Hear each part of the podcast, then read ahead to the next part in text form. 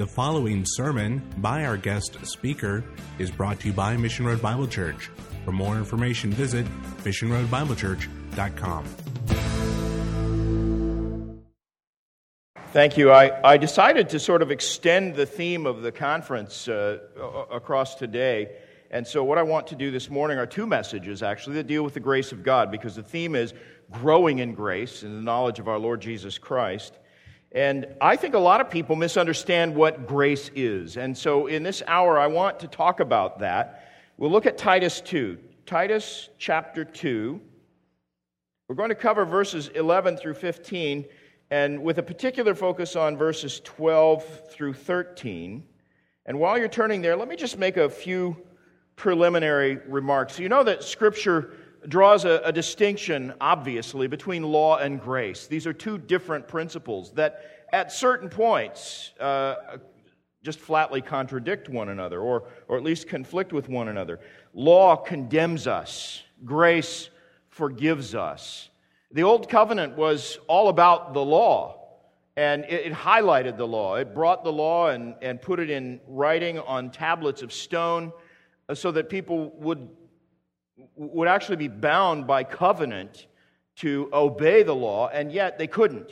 And so the law condemned them. The scripture says Jesus is full of grace and truth. And the great thing about the new covenant and the, and the advent of Christ is that he introduced the second half of this message, which is the gospel. And, that, and it, it highlights the truth of grace. Law teaches us how vile and how far from righteousness we are. Grace offers us forgiveness. That's the gospel message. And yet, the gospel does not give us permission to continue in our unrighteousness. And that's what a lot of people misunderstand. There are other people who confound law and gospel, they blend the two together. And that is no small error. It's easy, an easy error to make. And in fact, let's be candid.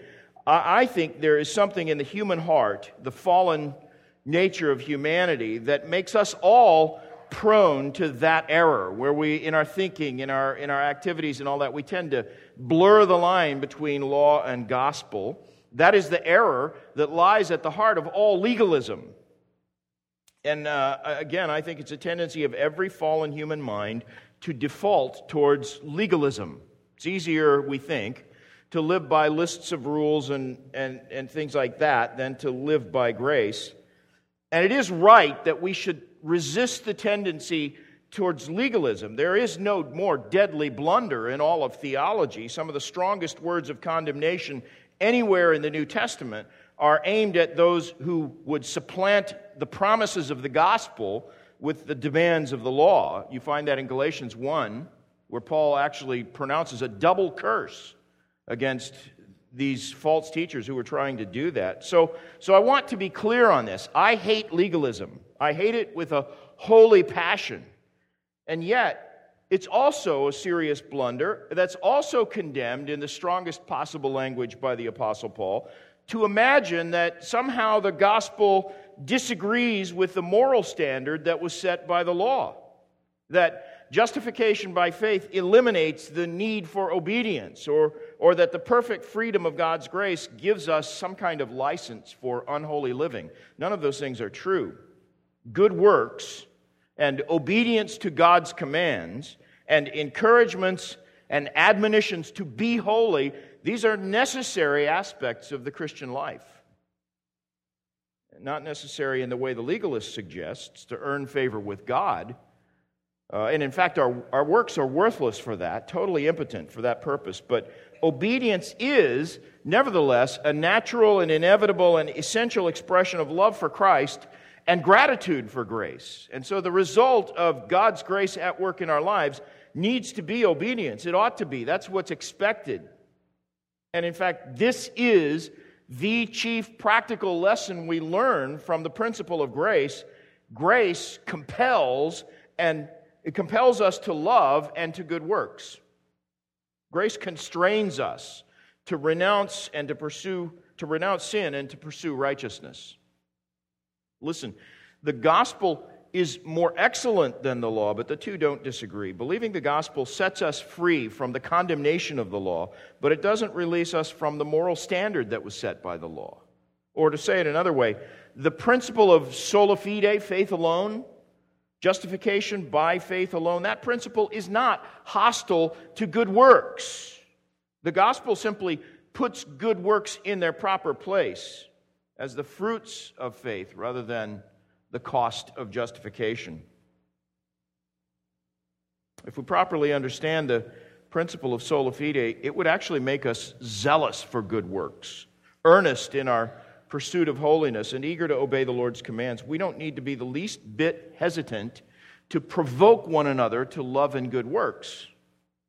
But there's a lot of confusion about that today. There are people who say, if you, if you say, if you make any kind of statement that, that utters a command that demands obedience, that is inherently legalistic. It's not. And that's what we're going to see in this passage we're looking at in this hour Titus 2, verses 11 through 15. And I'll start by reading the text.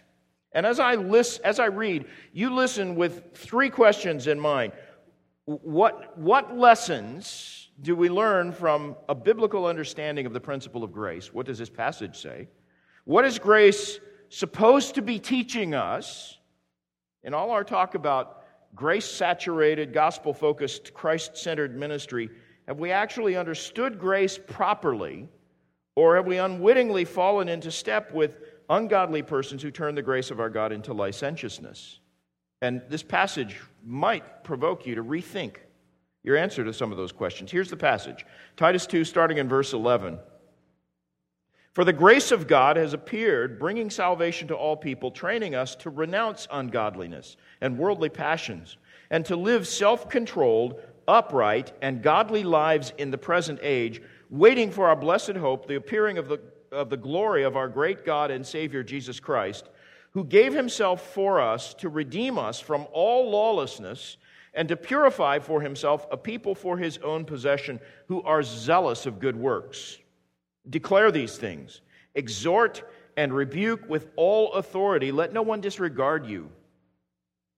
Now, that's Paul's instructions to Titus, who he was, he was teaching as a, as a young pastor. And I want to start with a word about the context and the circumstances that prompted this epistle. Paul is writing to Titus, whom he has left on the island of Crete, so that Titus could set in order what remained and appoint elders in every city. That's chapter 1, verse 5. So Titus's job is to train and appoint structured leadership for the churches in that, on that island. And it's essentially identical. The, the list that Paul gives him, the instructions Paul gives him here, are essentially identical to the, the list of qualifications for an elder that are given in 1 Timothy 3. And the central principle, of course, is that leaders in the church are God's stewards, and therefore they are to be morally and reputationally above reproach. And Paul reiterates that same expression twice at the start of his list here in Titus 1, verse 6, and again in verse 7.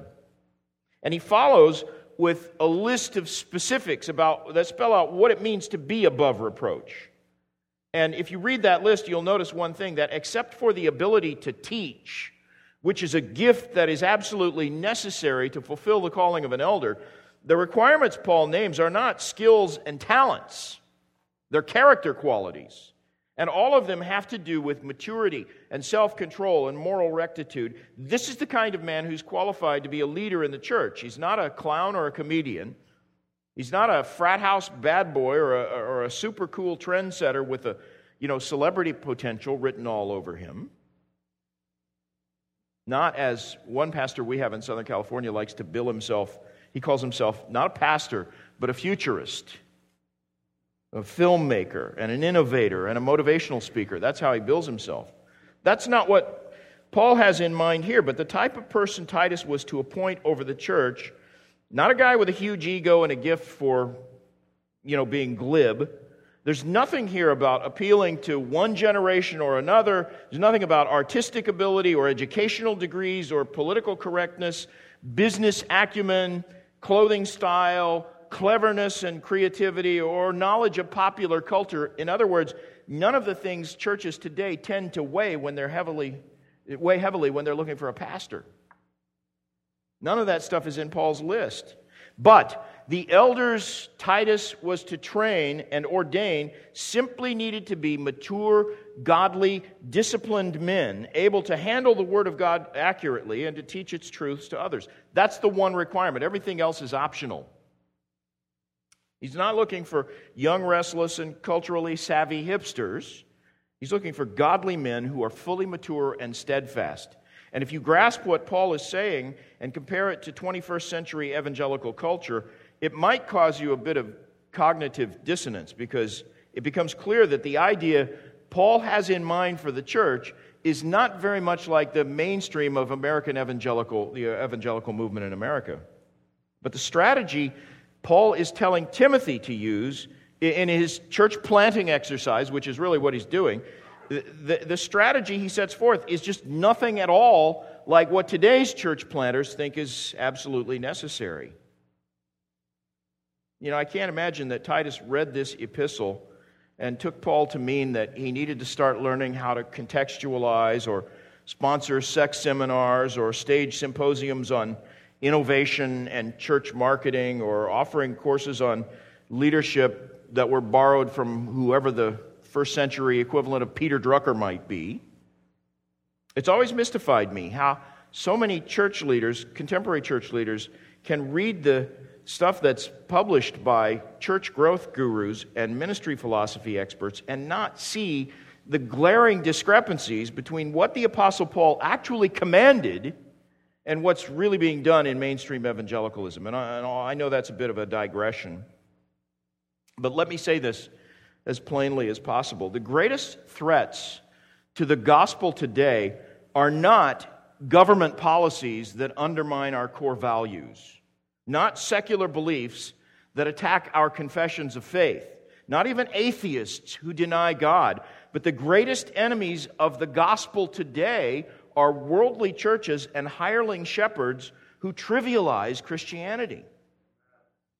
And that's not a new problem. It was a problem even in Paul's time, in the very earliest churches, in Philippians 3, verses 18 and 19. The Apostle Paul wrote this He said, For many walk, of whom I have told you, and now tell you, even weeping, they are the enemies of the cross of Christ. He's talking about people in the church. And one of the chief characteristics Paul named about these people who he said are enemies of the cross, enemies of authentic grace, one of the chief characteristics was that they set their minds on earthly things. They perverted the grace of God into sensuality, he said. They twisted the idea of Christian liberty into an opportunity to gratify the flesh. And they used their freedom as a cover up for evil. Those are Paul's exact words. And in the process, they trivialized the cross, they corrupted the ideas of grace, the idea of grace, and they they perverted the gospel. None of the apostles were squeamish when it came to calling them out. And here in our text, Paul employs the principle of grace itself to refute that kind of trivialized, worldly, lawless notion of religion. He says the true lessons we learn from grace fly in the face of everything that is shallow or worldly or unrighteous or disobedient or even merely passive in that sort of deeper life, let go and let God kind of way. And in fact, Paul is admonishing Titus not to give in to the trends of secular culture in Crete. Chapter 1, verse 12, he says, Cretans are always liars, evil beasts, lazy gluttons.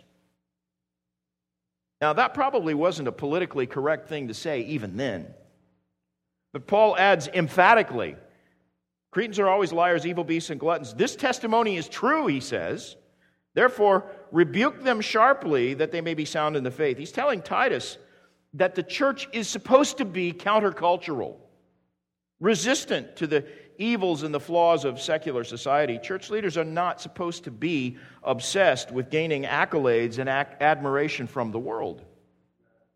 But instead, Paul says, Teach what accords with sound doctrine. And, and he goes on to give a series of commands for specific categories of people in the church. Older men, verse 2.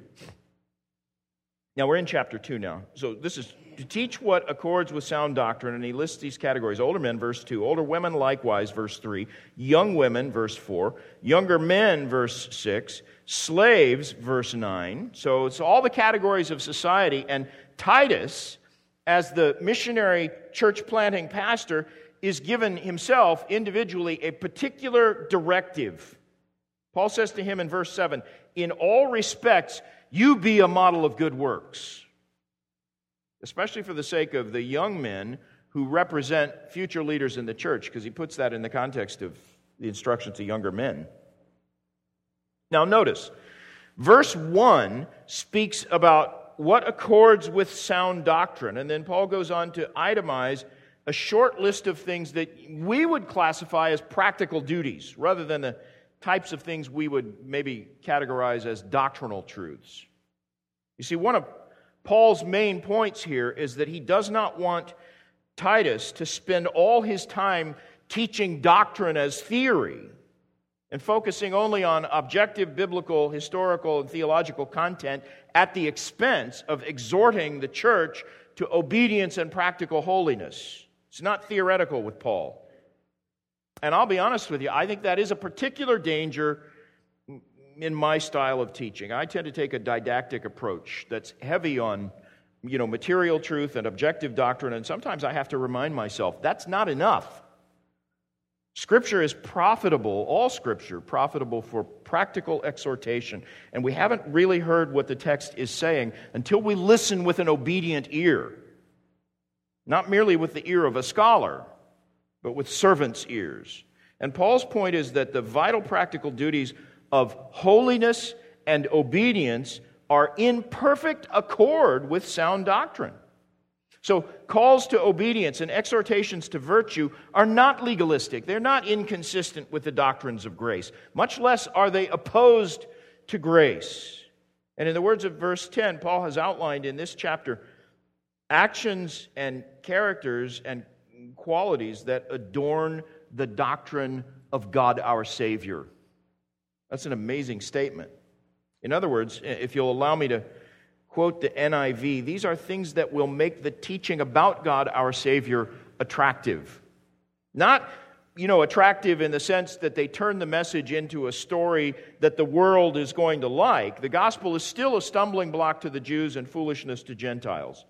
Christ himself is still a stone of stumbling and a rock of offense. And his warning in John 15 still holds true. If the world hates you, know that it has hated me before it hated you. If you were of the world, the world would love you as its own. But because you are not of the world, because I chose you out of the world, therefore the world will hate you. That's what Jesus says.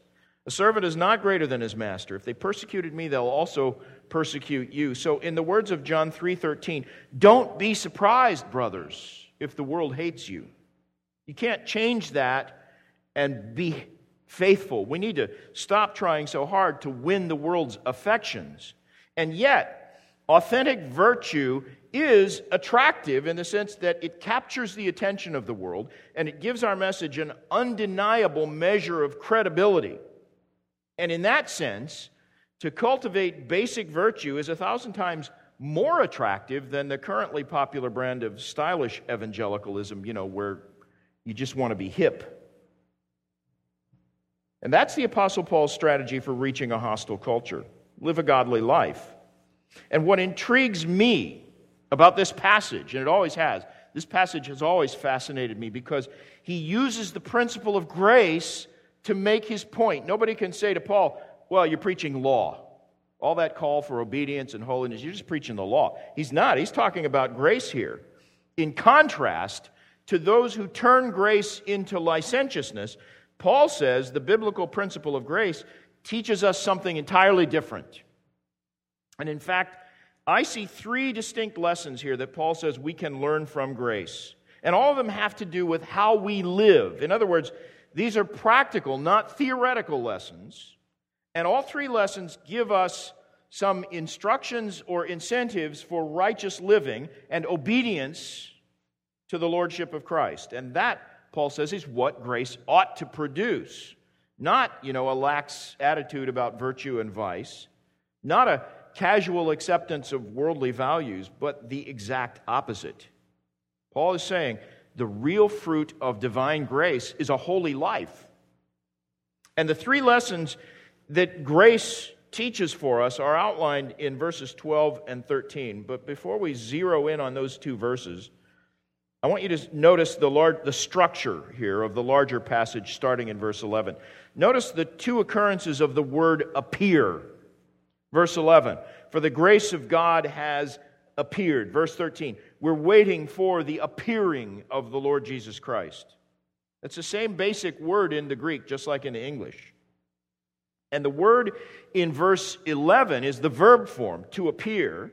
The word in verse 13 is the noun form, appearance, but it is the same root. And the Greek word has the connotation of brightness, literally to shine forth or to be brought to light. And those two words in this text point to the two advents of Christ. Verse 11 the grace of God has appeared, past tense. How specifically? Well, in the incarnation and ministry of Christ, that's what he's saying. For the law was given through Moses, but grace and truth came through Jesus Christ. That's John 1 7. And I think it's important to note that what John meant when he said that is not, he wasn't suggesting, of course, that the old covenant, the legal covenant, was somehow devoid of grace. It wasn't. He wasn't saying that grace is a whole new idea that somehow, you know, is brought on by Christ at his first advent. He simply means that Christ himself is the very embodiment of divine grace. You know, Moses, on the one hand, was the lawgiver. Jesus, on the other hand, is the source and the living representative of God's grace. So in the old covenant, law was the dominant feature. John 1:14, the word became oh rather the law was the dominant feature. You know that from the Mosaic covenant. Grace and truth are the dominant features in the new covenant. Now John 1:14, the word became flesh and dwelt among us, and we have seen his glory, glory as of the only son from the Father, full of grace and truth. That's John 1:14. So Moses was the instrument and the, and the representative through which the law was handed down on stone tablets. Christ is the person in whom grace and truth are incarnated in a living being. But Moses and Christ are not adversaries. You understand this, right? Quite the contrary. Christ came as the fulfillment of everything Moses ever wrote about, and that includes the law. Grace fulfills the law, it doesn't overthrow it. Jesus himself said that at the very start of the Sermon on the Mount. It was really one of the first messages he brought. Matthew 5 17. Do not think I've come to abolish the law and the prophets. I've not come to abolish them, but rather to fulfill them. And so, grace in the person of Christ appeared in a unique and definitive way through the incarnation and atoning work of Christ. And Paul refers to this again over in chapter 3. Look at chapter Titus chapter 3 verses 4 and 5. When the goodness and loving kindness of God our savior appeared, he saved us. Now, the word appearing in Titus 2:13 is of course a reference to the second advent of Christ. Our blessed hope, the appearing of the glory of our great God and Savior Jesus Christ. That's what we look forward to. We don't have time to go into detail on this, but the way Paul words that statement is very instructive. Here is an example where I think the King James Version is less helpful, and, and virtually all the modern translations get it exactly right. This is a reference to one person, not two. Our great God and Savior, Jesus Christ. It's a, this is a definitive affirmation of the deity of Christ. And it's an exact parallel to the expression found at the end of verse 10 God our Savior. Jesus Christ is both our God and our Savior. And it is His appearing in glory that we await. And meanwhile, we live between these two advents, the two appearings. And at the end of verse 12, Paul refers to this time span between the two appearings as the present age. And so he points us to the past when the grace of God appeared, past tense. He wants us to live in the present age, exemplifying the virtues of grace in the hectic here and now. And he also wants us to keep an eye expectantly towards the future as we wait for our blessed hope, the return of God our Savior, in his full resplendence, which will be the final culmination of both grace and glory. And in other words, there are past, present, and future dimensions to grace. While we live between these two advents, grace is taking us to school. And the whole present age is the school of grace. And I see three main lessons that grace is trying to teach us. They're all hard lessons because they all run contrary to the natural tendencies of our fallen flesh, but we have to keep relearning these lessons every day, and grace keeps teaching us. But here they are. Lesson number one grace trains us to repudiate the works of the flesh. That's number one. Grace teaches us to repudiate the works of the flesh. Verses 11 and 12. For the grace of God has appeared, bringing salvation for all people, training us to renounce ungodliness and worldly passions. Now, I need to comment on verse 11, but we can't linger there. Obviously, this text is not saying that grace brings salvation to each and every person who ever lives, because Jesus repeatedly and expressly taught that the gate is wide and the way is easy that leads to destruction, and there are many who are going to enter thereby. Matthew 7:13. Jesus' descriptions of the final judgment always included urgent warnings that there will be many in that day who will be told, Depart from me, you cursed, into the eternal fire prepared for the devil and his angels. So, Titus 2:11 is not teaching any doctrine of universal salvation. The King James Version translates the text so that it says, The grace of God has appeared to all men. But here, too, I think the majority of modern translations have it right. It's salvation to all men. Uh, ESV says salvation for all people, and that has to be read in its own context. Notice the conjunction for at the beginning of the verse. It ties the statement to the one that preceded it, and it's that long list of people categories older men, older women, young women, younger men, and slaves. For the grace of God has appeared, bringing salvation to all kinds of people. All people, old men, young women, young girls, young men, and slaves alike, training us all to renounce ungodliness and worldly passions. That's what he's saying. It's not universalism. And that's the first lesson we learn under grace as our instructor to say no to worldly passions and ungodliness. In fact, this is exactly how the NIV translates it to say no to ungodliness and worldly passions. That's a pretty fair rendering of the sense of the text. The Greek verb is a word that means to deny or to disavow or to refuse. Doesn't mean you don't feel those passions. It doesn't mean things don't tempt you, but it means you repudiate those things. It's a strong word, like just like the English word repudiate. It's not as strong, perhaps, as the word Paul occasionally uses elsewhere, mortify, which means to put to death. Romans 8:13, put to death the deeds of the flesh. Galatians 5:24, crucify the flesh with its passions and desires. But the sense is exactly the same. Repudiate ungodliness and worldly passions. How forcefully should we repudiate those things? You know what? Just go ahead and put them to death, eliminate them. That's what Paul is saying. And that's the first lesson grace teaches us. It's what repentance is all about. It's the total unconditional renunciation and disavowal of fleshly works and worldly desires. Repudiate those things. Now, this is not optional. The notion that repentance is optional is the very same lie that was at the center of the lordship controversy. You know, no lordship doctrine, the notion that you can have Jesus as your Savior, but you don't need to really take him as Lord until you decide later maybe you want to. That's what the lordship controversy was about. And no lordship doctrine is found mainly in old school dispensationalist circles, but it is a close cousin to the same kind of thinking that is currently popular in certain segments of the contemporary Reformed community. And the idea is that you know, every demand for obedience and every appeal for holiness is by definition regarded as legalistic, pietistic, moralistic, and therefore you're supposed to avoid such things as if They were a serious threat to the gospel and the principle of grace. Just talk about grace all the time and forgiveness and quit calling people to obedience. There are people who are saying that even today. And that is a foolish way to think.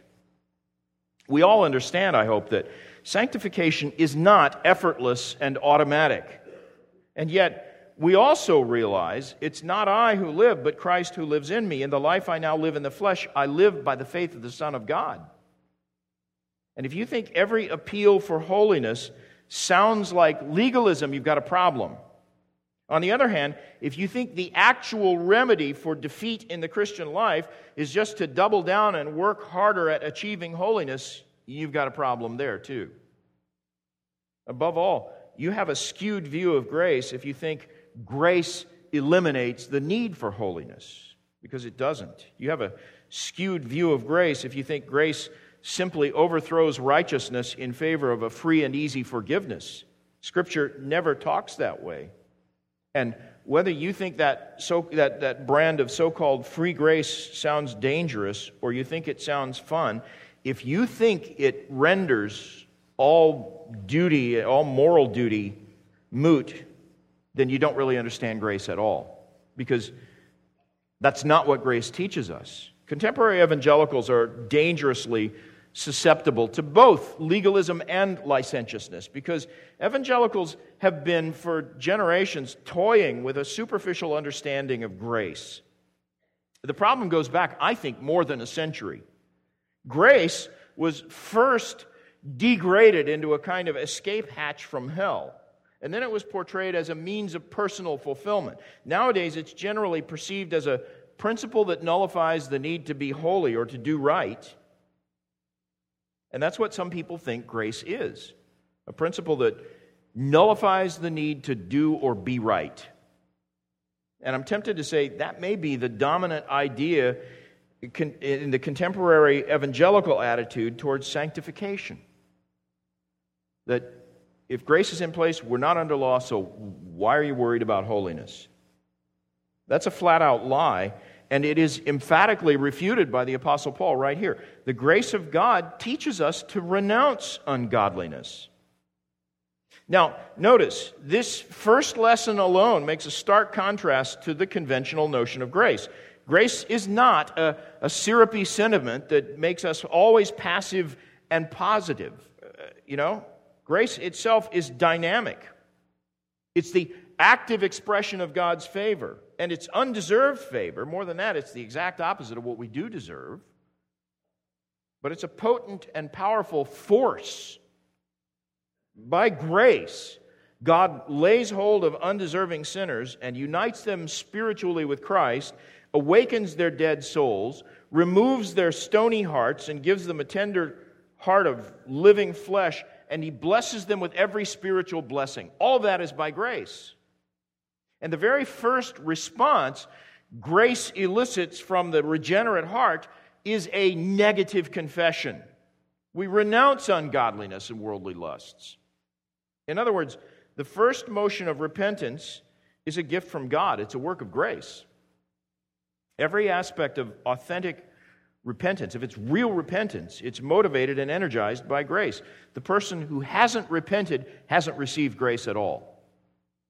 You know, we speak of irresistible grace. I like that expression because it conveys the sense that grace is dynamic, not passive. But it's also subject to misunderstanding. When we say grace is irresistible, we don't mean that God employs some kind of coercion or duress, you know, dragging us or arm twisting us to Christ. Grace is irresistible in the same sense that I find my wife irresistible. It's not that she threatens me or forces me to bend to her will, usually. But I'm captivated in a very positive way by her inherent appeal. She's irresistible. And in a similar but even more profound way, divine grace draws us to Christ by attraction, not by constraint. And if you've been drawn to Christ by grace, if you truly love Him, if you see His grace and glory, You'll hate everything that opposes him. That's how the same grace that draws us to Christ teaches us to renounce ungodliness and worldly passions. And this, I think, is the very same truth Paul has in mind in Romans 2 4 when he says that God's kindness is meant to lead you to repentance. You know, you've heard of Martin Luther and how he nailed his 95 Theses on the door of the Castle Church in Wittenberg. Listen to the very first of those 95 Theses. He wrote this When our Lord and Master, Jesus Christ, said, Repent, he called for the entire life of believers to be one of repentance. See, we renounce ungodliness and worldly passions on a daily basis, and it's grace, properly understood, that instructs us to repent not only at the beginning of the Christian life, but it prompts and energizes daily repentance from us after that, from then on. And that is lesson number one that you learn from grace to repudiate the works of the flesh. Here's a second lesson, number two. Grace teaches us to cultivate the fruit of the Spirit. Second half of verse 12. Grace trains us to live self controlled, upright, and godly lives in the present age.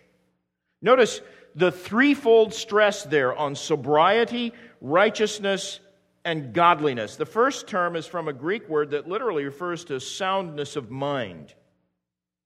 Be sober. Its, its connotation is self control and moderation. The King James Version says soberly. The New American Standard Bible says sensibly. Both of those ideas are inherent in the word. The ESV says self controlled, and that's a decent English synonym as well. The idea is not merely temperance and moderation, but wisdom and prudence and circumspection and clarity of mind. It's describing a virtue whose chief benefit accrues to the individual himself. Grace trains us to be clear headed and exercise cautious self control. That's the message of grace. And the, the second term, to live self controlled, upright, upright, that second term describes a virtue that defines our relationship with other people. Grace trains us to live righteously, to live uprightly. The ESV and the NIV both use the word upright.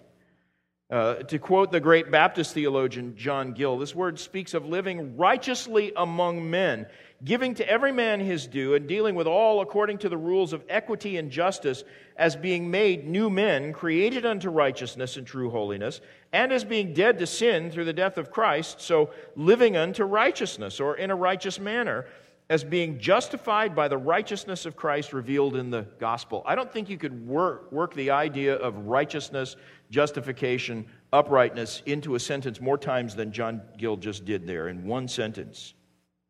But what he's saying is it covers every dimension of righteousness, both practical and forensic. But because the context here clearly is about how we live our lives, I think the stress here is on how we deal with other fellow human beings. Upright living. That's the fruit of grace's training. And then the third term, godly, that, by definition, has a Godward focus. So, grace teaches us our duty with respect to God, our duty with respect to our neighbor, and our duty with respect to ourselves. Keep that in mind. We'll come back to it. But this third word, godly, has, is an adjective that means pious. The Greek word is etymologically the exact opposite of the word translated ungodliness earlier in the verse.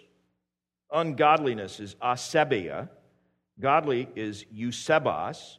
They're negative and positive forms of the same root. Grace teaches us to shun impiety and to live piously. It's very simple and straightforward. Paul is not giving Titus here some complex and mysterious idea. It's really quite simple. Grace, authentic biblical grace, not the shabby modern evangelical substitute, but the grace of our Lord Jesus Christ teaches us to repudiate the works of the flesh and to cultivate the word the works of the spirit the fruit of the spirit and paul teaches this very same idea in galatians 5 this is the same thing he's saying in galatians 5 when he contrasts the works of the flesh with the fruit of the spirit. Galatians 5:18 but if you are led by the spirit you're not under the law. Now of course believers are not under the law but under grace. So what paul is doing in Galatians 5 is making a clear contrast between what the flesh produces under the yoke of the law versus what the Holy Spirit produces in us through the liberty of grace. And listen to the contrast, Galatians 5. And notice the only commodity our fallen flesh can possibly produce is corrupt works. But the Spirit's work in us is it's not works, it's fruit. And it's entirely virtuous. Verse 19. Now, the works of the flesh are evident sexual immorality, impurity, sensuality, idolatry, sorcery, enmity, strife, jealousy, fits of anger rivalries, dissensions, divisions, envy, drunkenness, orgies, and things like these. I warn you, as I warned you before, those who do such things will not inherit the kingdom of God. Those are the very things Titus 2:12 is saying we need to repudiate ungodliness and worldly passions. Now here are the things we cultivate. Verse 22, Galatians 5. But the fruit of the spirit is love, joy, peace, patience, kindness, goodness, faithfulness, gentleness, self control. And notice this. He says at the end, against such things there is no law. Again, grace and law are distinct, but they're not in disagreement when it comes to the moral standard. And Paul goes on in Galatians 5:24 to say this, and those who belong to Christ Jesus have crucified the flesh with its passions and desires. That's an even more emphatic statement, isn't it? He puts it in the past tense. It says, if you really belong to Christ Jesus, you've already started this process at least. In other words, what defines us as Christians is this very thing that we do repudiate the works of the flesh. And grace, not the law, but grace is what teaches us and trains us and motivates us and empowers us to do this. And at the same time, grace teaches us to cultivate the fruit of the Spirit. So, lessons one and two that we learn in the school of grace to repudiate the works of the law, to cultivate the fruit of the Spirit, and now, third, to anticipate the blessedness of eternity. That's number three, to anticipate the blessedness of eternity. Here's the key distinction between law and grace.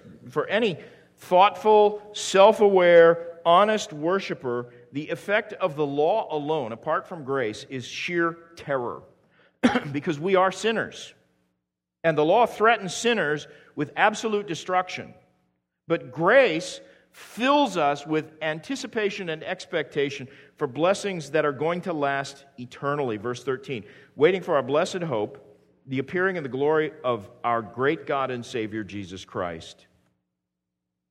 Here's a different way to say it the eschatology of grace is different from the eschatology of law.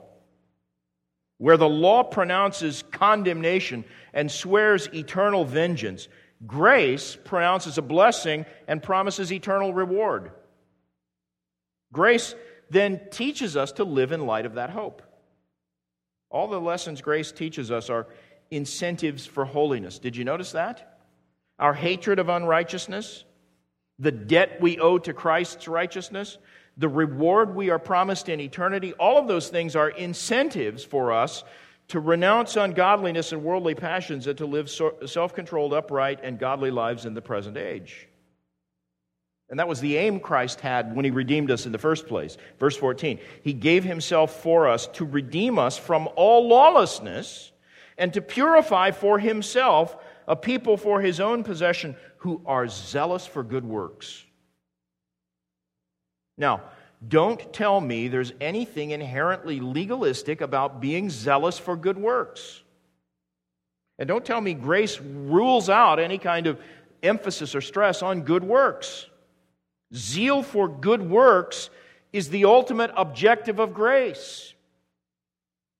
Now, bear in mind, this passage covers all tenses and all perspectives past, present, future, self, others, God.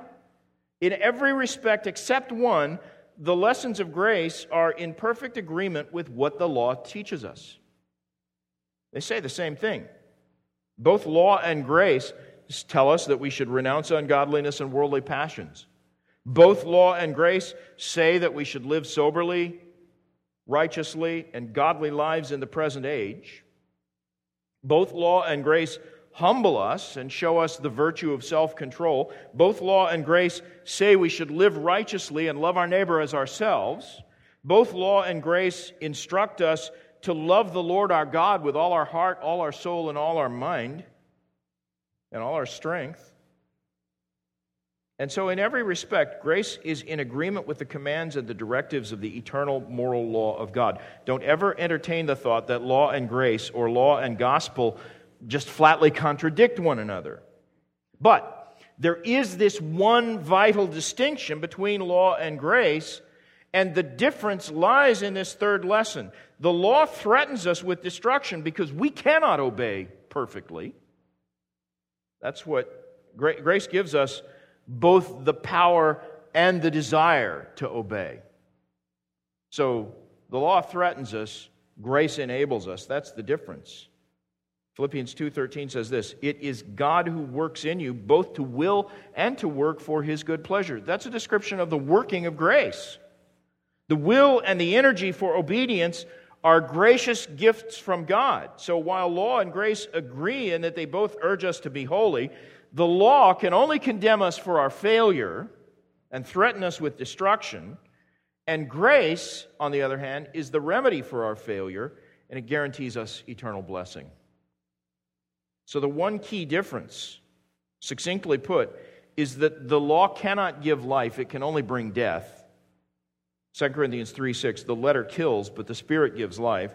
We're saved through sanctification by the Spirit, according to 2 Thessalonians 2.13. The gracious work of the Spirit in our hearts guarantees our sanctification as well. Listen to Romans 8, 3, verse, 8 verses 3 and 4.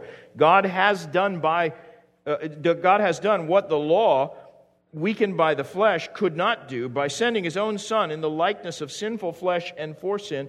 He condemned sin in the flesh. And what then? He overturned the moral uh, imperatives of the law and eliminated them? No. In order that the righteous requirement of the law might be fulfilled in us who walk not according to the flesh, but according to the Spirit. So, the, distinct, the distinction between law and grace has nothing to do with the commandments or the moral com- content of the law. What grace eliminates and overturns are the curses of the law. And as far as the moral imperatives of the law are concerned, grace is in full agreement. Paul expressly says so in Galatians 3, verse 6. Is the law then contrary to the promises of God? Certainly not. For if a law had been given that could give life, then righteousness would indeed be by the law. That's Galatians 3:21. So the problem with the law was our inability and our lack of desire to will and to work for God's good pleasure. Grace is the remedy for that. And the result, verse 14, that we should be redeemed from all lawlessness and purified for Christ, a people for his own possession who are zealous for good works. And there's nothing the least bit legalistic about that zeal. The command Paul gives here in Titus 2:15 has implications not only for pastors and teachers like Titus, but also for every one of us as we encourage and admonish one another. This is a command for all of us.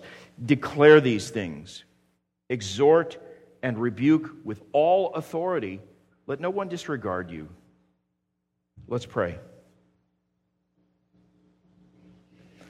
Lord, this is a powerful truth about grace that is so often misunderstood in our generation. We pray, Lord, that you would help us to listen to and learn from the lessons of grace, that we would live soberly and righteously and godly in this age, that we would keep our eye fixed on the hope of the return of the Lord Jesus Christ, and in the meantime, glorify him with our lives.